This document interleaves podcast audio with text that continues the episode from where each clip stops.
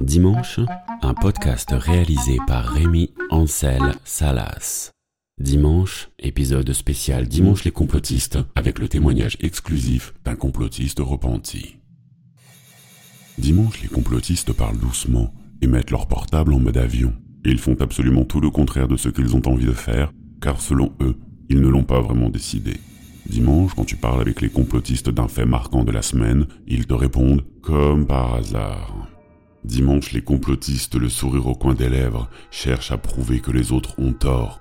Mais ils ne parlent jamais médecine face à un médecin ou d'argent face à un banquier. Dimanche, les complotistes les plus sportifs participent à des stages de survivalisme. Mais la plupart sont sur le net pour faire des recherches sur la conquête spatiale, les services secrets, la Terre promise, le Moyen Âge, les runes, le terrorisme et bien sûr la médecine. Dimanche, les complotistes envoient des liens vers des vidéos où il est écrit la vérité. Ou bien, regarde vite cette vidéo avant qu'elle ne soit supprimée. Et quand ils découvrent qu'une de leurs vidéos a été supprimée, ils la repostent. Dimanche, les complotistes arrivent parfois à mettre le doute.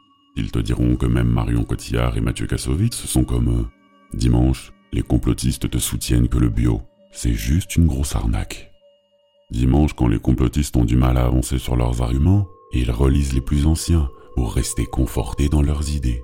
Dimanche, les complotistes sont sûrs qu'Elvis Presley, Tupac et Oussama Ben Laden vivent en colocation sur une île.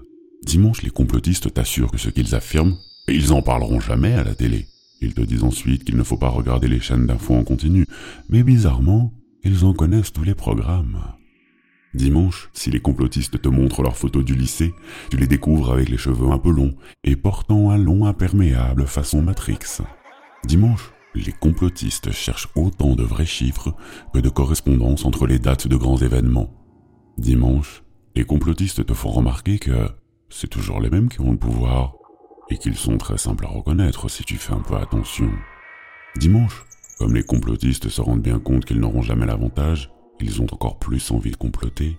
Dimanche, les complotistes se demandent si dimanche ne serait pas en réalité un autre jour.